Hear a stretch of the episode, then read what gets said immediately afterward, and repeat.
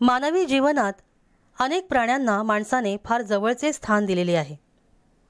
त्यांची यादी जर करायची झाली तर ती फार मोठी होईल. तरीही ठळक नावं घेता येतील असे प्राणी म्हणजे गाय बैल घोडा हत्ती कुत्रा गाढवे शेळ्या मेंढ्या.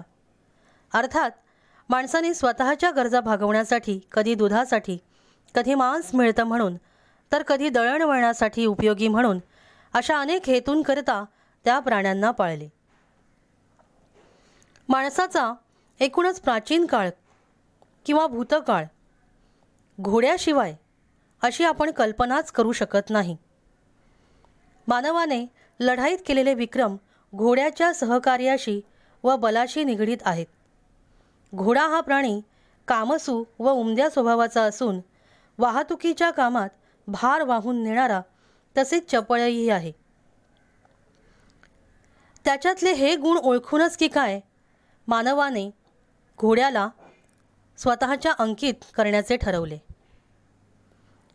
याशी संबंधितच एक कथा नकुलाच्या अश्वशास्त्रामध्ये येते. ती कश कथा अशी आहे की मुळात घोडा या प्राण्याला पंख होते आणि तो गंधर्वांसोबत आकाशात ढगांमधून विहार करत असे.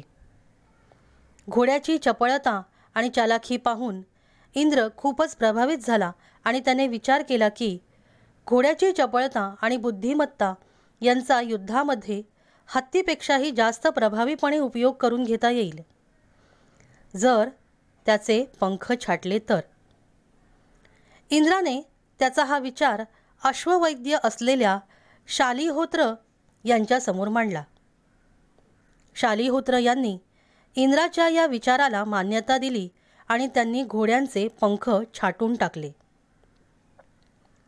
घोडे आपले छाटलेले पंख घेऊन त्यांच्यावर झालेल्या अन्यायाबद्दल विचारणा करण्यासाठी त्यांच्या मालकाकडे गेले. त्यावर शालिहोत्र मुनींनी त्यांची अशा शब्दात समजूत काढली की मानवाच्या हिताकरिता त्यांना त्यांचे पंख गमवावेच लागतील. तसेच त्यांना ही खात्रीही दिली की ते मानवाला घोड्यांची नीटपणे काळजी कशी घ्यावी याबद्दलचे मार्गदर्शनही करतील. वरील गोष्टीचा विचार करता ही एक प्रतिकात्मक गोष्ट आहे. उत्क्रांतीवादाच्या दृष्टीने विचार करता ही कथा म्हणजे एका प्राण्याच्या जीवनात घडत असलेल्या महत्त्वपूर्ण बदलाचे प्रतिकात्मक चित्रण आहे. या कथेचा अर्थच जर लावायचा झाला तर तो असा लावता येईल की मुळात घोडा हा प्राणी रानटी आणि हिंस्र पशु होता. शालिहोत्र यांनी त्याच्यावर ताबा मिळवला आणि त्याचा उपयोग माणसाची कामे सोपी करण्याकरिता केला.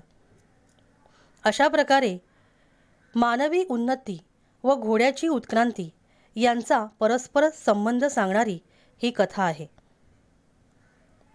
धन्यवाद.